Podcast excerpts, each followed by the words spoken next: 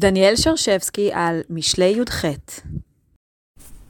תחנונים ידבר רש, והשיר יענה עזות. כך מפרקנו. הרש חש תמיד חוסר ביטחון. הוא תמיד נמצא בעמדת נחיתות אל מול העולם. העשיר לעומתו חש ביטחון, הוא דורש את רצונו במפגיע. חוויית חוסר הביטחון יכולה לנבוע מעוני של ממש, אך יכולה לנבוע גם מחוויה קיומית שאינה קשורה למצב כלכלי. האדם יכול להיות רש בעמידתו אל מול הבריות, גם אם כיסיו מלאים. אנו יכולים לזכור במחשבתנו את האנשים הסובבים אותנו, מי מהם מתנהל כרש ומי כעשיר. המדרש הבא מציע שתי הצעות מעניינות. כך במדרש, במדרש תנאים על ספר דברים. תחנונים ידבר רש, זה בשר ודם, שהוא רש מכל דבר, שאין מלווין אותו בשעת פטירתו, לא כסף ולא זהב, אלא תשובה ומעשים טובים.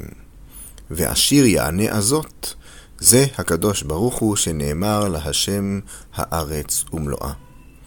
ללמדך, כשאדם נצרך לבקש מלפני הקדוש ברוך הוא, הוא צריך להתחנן ולהשתטח לפניו.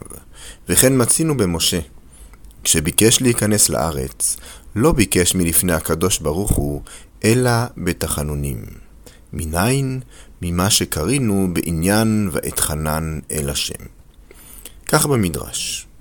המדרש כאן מוסב על הפסוק ואתחנן אל השם, כשאומר משה בפתחה של ארץ ישראל, שם הוא פונה אל השם ומתחנן שיאפשר לו להיכנס אל הארץ. משה המתחנן הופך במדרש לאב טיפוס לאדם בכלל. האדם, אומר המדרש, הוא הרש, ואילו אלוהים הוא העשיר. הקריאה של המדרש הופכת את הפסוק במשלי לתביעה כלפי האדם. לא כתיאור תחנונים ידבר רש, אלא תביעה. האדם בעומדו מול בוראו נדרש לחוש את עצמו כרש, לחוות את הרפיפות שבקיומו. המדרש מעלה הצעה נוספת.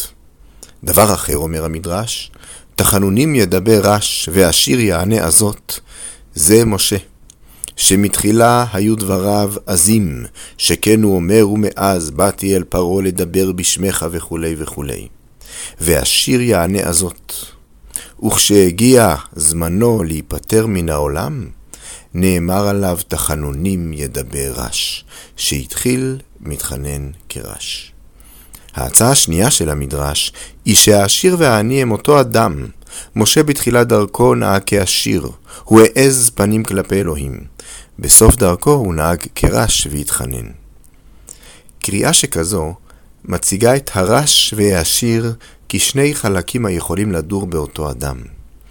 אם בעולם הכלכלי עדיף להיות עשיר, הרי שבעולם המידות אפשר למצוא יתרונות הן לעשירות והן לעניות.